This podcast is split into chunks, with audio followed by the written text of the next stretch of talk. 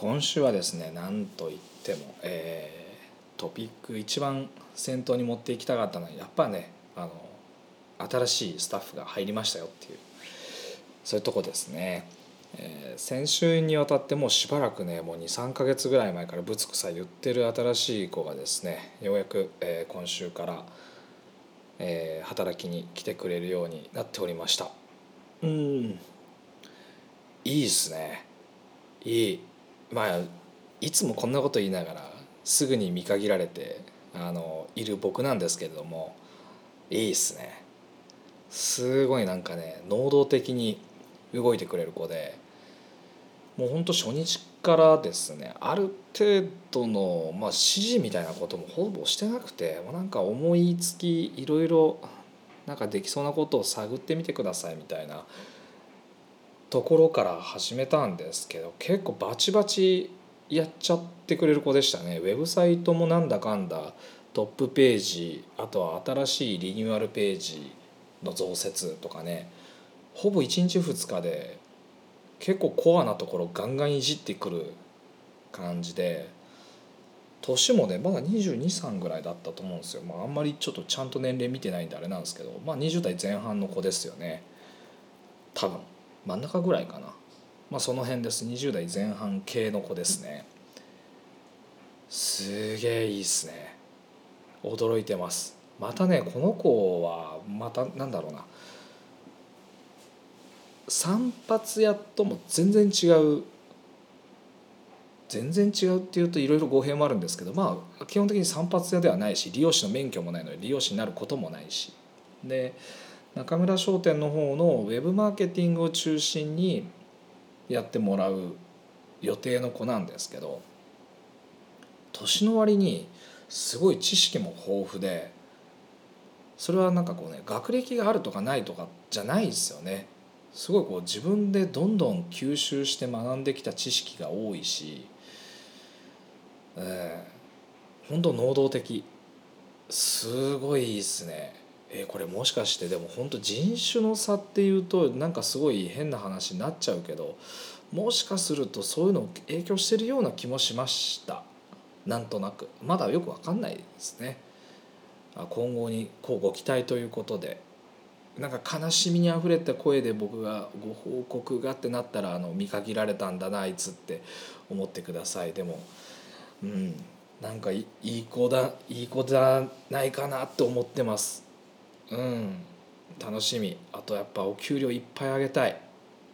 お給料ねもうすごいいっぱいあげたいですね。あげたいっていうとなんか言い方がおかしいな。いやね本当お給料たくさん出したいです僕。やっぱテンション上がるっすね。人あのどっちもか。浮き沈みになることが多いんですけど。基本的にやっぱねうわなんかすげえやってくれんなとか思うとやっぱ給料いっぱい出せたらいいなって思います。どんぐらいまで上げれるのかな？なんか散髪屋の方だとマックスマックス店舗の管理者とかで行ってもマックス1,000万ぐらいが限界だと思うんですけども物品販売だと正直上限あんまないんですよね。年収の話ですけど年収1,000万ぐらいが散髪屋とか美容師だと管理者でも、うん、特に地方だと限界がそのリミットで1,000万ぐらいよくて5600万すごくいいじゃんで800万前後ぐらいもらってればすごくいいじゃんでしょうけど。ねやっぱ1,000万でもう頭打ちじゃないかなと店舗管理者ぐらいで思うんですよね。利用師美容師だと現場に立つような。まあこれがなんかこうチェーン展開とかしてねフランチャイズとかしてフランチャイズのこう部長とかねなってくるとまたそれはこう別の話になってくると思うんですよ利用師とか美容師じゃなくなっちゃってるんでそうなると。うん、で物品販売とかになるとね、まあ、本当そのそういう意味では上限がない市場があればあっただけいっちゃうんでまあなんかねどこまで行くのか分かんないですけどたくさん給料ね打てるようになれたらいいなと思っております。はいということで今日もやっていきましょう。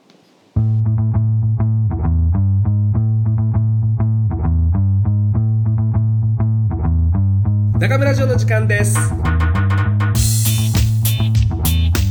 えーっとですね今日なんかいくつかニュースピックスからいつも通りうんトピックスを引っ張ってきました。インスタグラムがいいねの数を隠すテストを米国でも開始しましたよってインフルエンサーの影響どんなもんでしょうねみたいな記事が上がってましてですね。まあこれなんか結構ね僕のインスタグラムのアカウントもういいねの数出てこないんですよね、まあ、自分でその承認してもう出なくていいっていう風にしたんですけどこれがアメリカでも始まったよっていう、まあ、ニュースなんですが、まあ、いいねの数そのものいいねがついてないわけじゃないんですよ。皆さんがいいねってしてくださったやつとか僕のところに表示がないだけであのまあもっと言うと調べれば分かるんです。調べるというかちょっとこうねインサイトって言ってビジネスアカウントだとこう統計とかが出てるんですけどアクセス数とかねそういうのが出ちゃってるんですけど、まあ、そういうところまでちゃんとたどればあのこの記事の「いいね」が今いくつっていうのは見れなくないんですけど、まあ、自分のタイムラインにはもう出てなくてっていう。うん、状態でこれ何を意味してるかっていうとやっぱね強い承認欲求とか、まあ、あんまりかこう過激化しないようにとかねいろんなことをこう言ってますよね運営側は。でもねなんかこうこれ裏を返すと個人的な意見ですけどなんとなくですよインスタグラムってフェイスブックが何年か前もう結構なりますけど買収したんですよね。で以来フェイスブック傘下なんですけどフェイスブックって広告業なわけですよ。あそのユーザーがたくさんアクティブ、えー、使ってるユーザーが多ければ多いほどその広告の効果が見込めるので広告主からその広告料を受け取ることができるっていうビジネスモデルを基本的にはこうベースに持っていてインスタグラムもそれは同様なんですよね。今すごいこうユーザー数が増えたことでインスタグラム本体とま変わらないこともない、まあ、アカウントそのものは Facebook の方が多いけどアクティブになってるユーザーの数はまあ、世代もね世代間もちょっと違いますがインスタグラム結構今ボリュームがでかくて広告収入がこう入りやすい状況になった中でなんとなく僕が思うにこの「いいね」の数とかがこう不透明になることで広告単価を上げやすくなってんじゃないかなっていうふうにちょっと勘ぐってるとこがあるんですよ。そのねロジックで言うと何かっていうと例えばインフルエンサーとかにしても広告料を払う時ってあのフォロワーの数ってお金で買えちゃうわけですよね。お金で買ってる人いっぱいいるじゃないですか。何万人とか何十万人とかっていうフォロワーを抱えてるけど実はその中身はほとんどその偽アカウントだったっていうのはねよくある話なんですけどあとね似たような現象で言うと自分でどんどんフォローする人数千件とか数万件自分がフォローして、まあ、フォローしてくれたからフォローし返そうかなみたいなマインドの人とかっているわけですね一定数。別に自分のタイムラインにまあ出てきても見てないから普段見てないからどうでもいいやみたいな。人たちもフォローいっぱいすればフォローいっぱい返ってきてで後でドサッと外してしまってフォロワーいっぱいみたいなことをやる人も中にはいたりするわけですよ。でそうなるとやっぱフォロワー多いですよね。まあ、別にこうフォロー外さなくてもフォロワーは多いですよね。だからリアクションが少ないってなった時にこういいねの数とかが一つの指標になってたはずなんですよフォロワーすげえ何万人もいるけど記事に対して「いいね」の数がまあ数百件とか下手したら100件いってないとかねってなってくるとあなんかこのアカウントあんまりこうねちゃんと動いてないしリアクション取られてないなってちゃんと顧客にリーチしてないぞとかっていうのがこうバレちゃうわけですよね。でなんかそうするとその人に広告つける必要があの意味がないじゃないですか。広告主からすると宣伝効率がすごく悪いのでそういう人は、うん、除外するとか、まあ、完全な著名人とかになるとねそこまでこう見なくていいけど何かしらの指標にはなってたはずなんですよ。単価を決める時の。フォロワーかける単価いくらじゃなくて一つの投稿に対して一定期間数で、うん、何件の「いいね」を集めたらこう広告料いくらですとかね。まあ、そういうのはある程度その契約の内容に盛り込まれてたはずなんですけどそれを見えなくすることでなんかもっとね別の指標を使って広告単価を引き上げることができるようになるんじゃないかなと思ったんですよね。うん、あこれちょっとね今話ずれちゃってますね。あの一人の一人のアカウント一つのアカウントに対して「いいね」の数がどうのこうのでそこにフォローが入ってどうのこうのっていうのはねあごめんなさいちょっと別の別の話でしたね。フェイスブック側からするとですねインプレッション、まあ、見てる数が多い広告出稿した広告の数が、えーこれ言ってることわかるかな？タイムラインの中にスポンサーって書かれた広告って書かれたこう記事が上がってくることがあると思うんですよ。まああれあれ広告なんですよね。あれ Facebook, Facebook 側で設定すると出てくるんですけどそれが、えっと、現れた表示された数。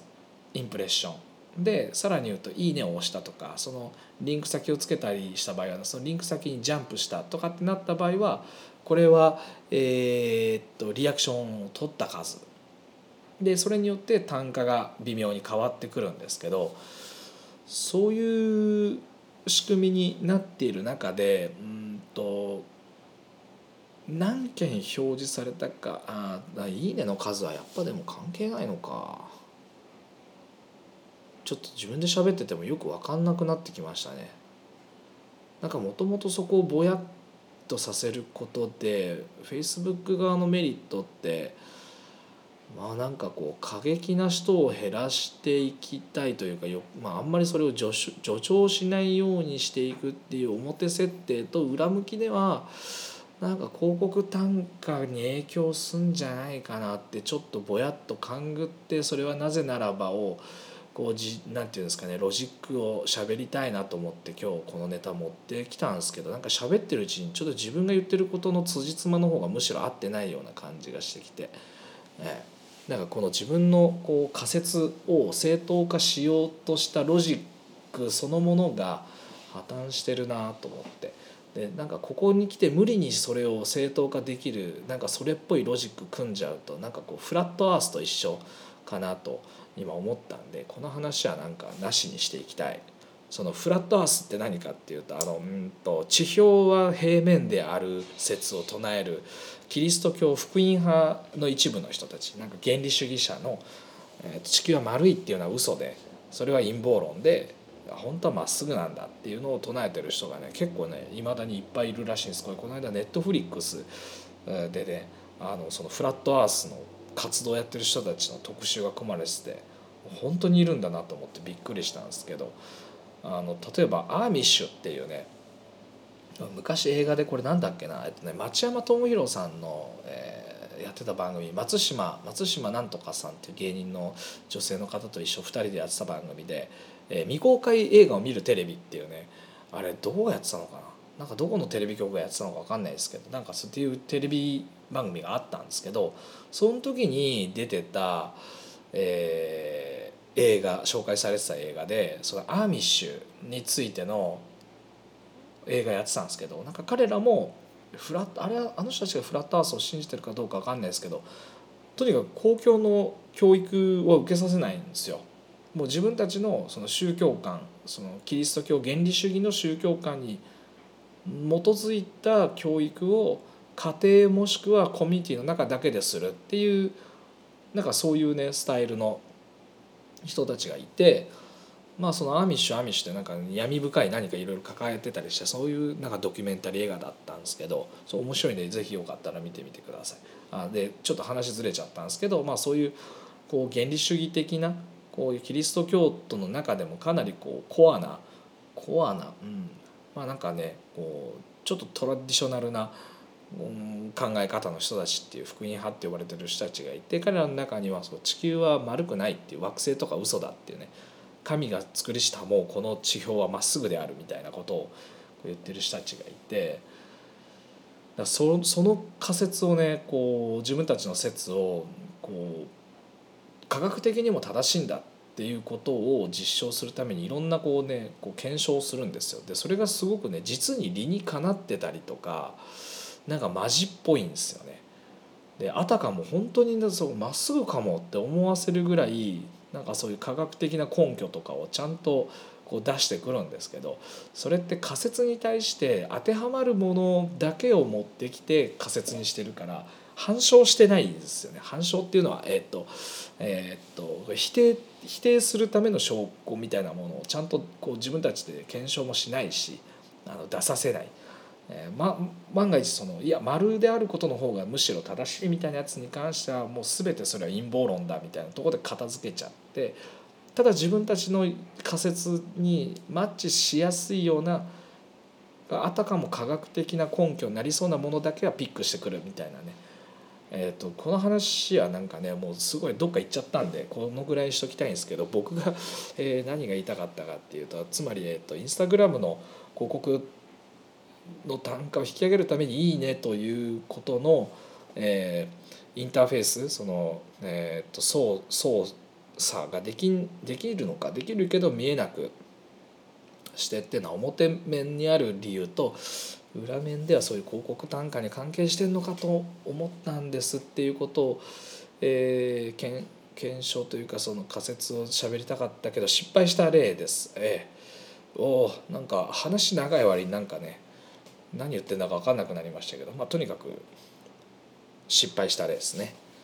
はい次のニュース中で次ドローンの目撃でこの関空関西国際空港でね、えーと、23日前ぐらいに、えー、ドローンが目撃されてこう全便欠航というかその、ね、離着陸できなくなったっていうのがニュースになってましたけど、まあ、これね今後もっと増えるだろうと思います。皆さんご存知の通り僕ドローン好きでねもう23年ぐらい2年ぐらい前かな。ドローン初めて手に入れて飛ばしてこういろいろね自分のこうお店の近くで飛ばして海に向かって飛ばすのがあの多いんですけど飛ばしてるわけですが最近ね 199g のドローンを DJI っていうメーカーがもう、うん、一番の老舗車でいうとこのトヨタとかねワーゲンとかって同じぐらいのその DJI っていうとこが 199g のミニドローンを出したんですよね。ミニっつってもまあ 199g でそこそこのサイズありますけどこれねすげえ良さそうで。まずそのスペックもすごくいいしで価格もね56 5万ぐらい4万いくらとか5万してしたかしないかぐらい、えー、だったと思うんですけどだったと思うんですけど出してるんですよ。これねすげえいいと思うんですよねこのドローン。でね当然そうなると売れるんですけどその売れる理由がもう一個実はあってえっ、ー、とね僕が持っててる同じ DJI のマービックプロっていうやつを使ってるんですけどこのドローンはですねグラム数ちょっと分かんないですけど200グラム以上大きさがあるんですよね。でこの200グラム以上大きさがあるとえっ、とね許認可を取らなきゃいけないです航空法の132条だったかなのなんかその無人航空機に関する関わる、えー、承認書みたいなやつが申請をしてそれを取得しとかなきゃいけないんですよ飛ばすためにはもうそもそも。でこの書類を航空法の書類を提出する先っていうのは、えーと、国土交通省の、えー、航空局？航空局、えー、日本には東京と大阪にあるんですけどこの2つあるんですけどそこに僕も書類を郵送してで返してもらって。でまたちょっと手直しして送って帰るなんか23往復ぐらい僕確かしたんですけどそれで1年間有効の承認書を得ることができるんですよね。まあ、あと更新は更新なんですけどまあまあ面倒くさいんですよでもね知らずに飛ばしてる人結構いるはずなんですね。でもっと言うとこのさっき言った 199g お手軽ドローンでスペックもそこそこいいみたいになってくるとこれ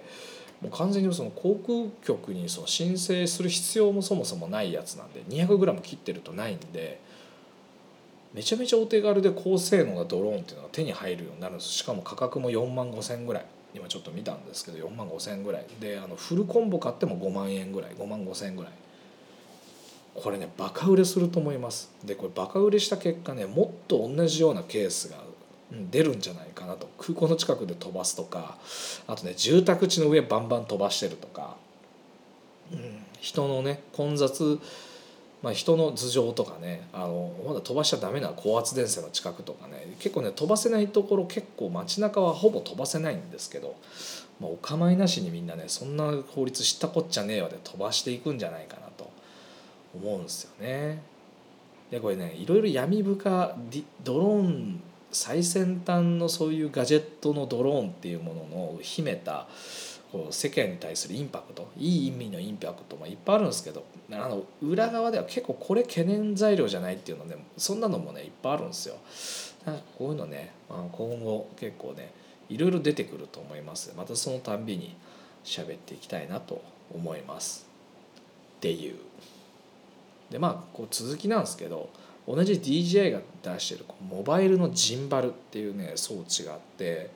手ぶれをね抑制する装置なんですけどこれ僕 YouTube で、えー、散髪屋さんが自分たちのプロモーションビデオとかを撮る時にこのジンバル1個あるとすごくいいですよっていう、えー、動画を撮ったんでまた是非ねよかったらご覧になってください。マジでいいです。1万これ2 3 0 0 0ぐらいかな。1万ちょいぐらいで相当レベル高い手ブレ補正のこう装置を手にすることができてちょっと編集工夫するだけでまあプロっぽいっていうかプロプロの仕事じゃないですよ。僕がやってたりするの別にプロじゃないので。でもねなんかそれっぽい感じが作れるんですよ。でやっぱね映像のクオリティが高いと見てる方もね疲れづらいというか見やすくなって興味をそそられてより深くね見ようとこう注目してくださるようになるので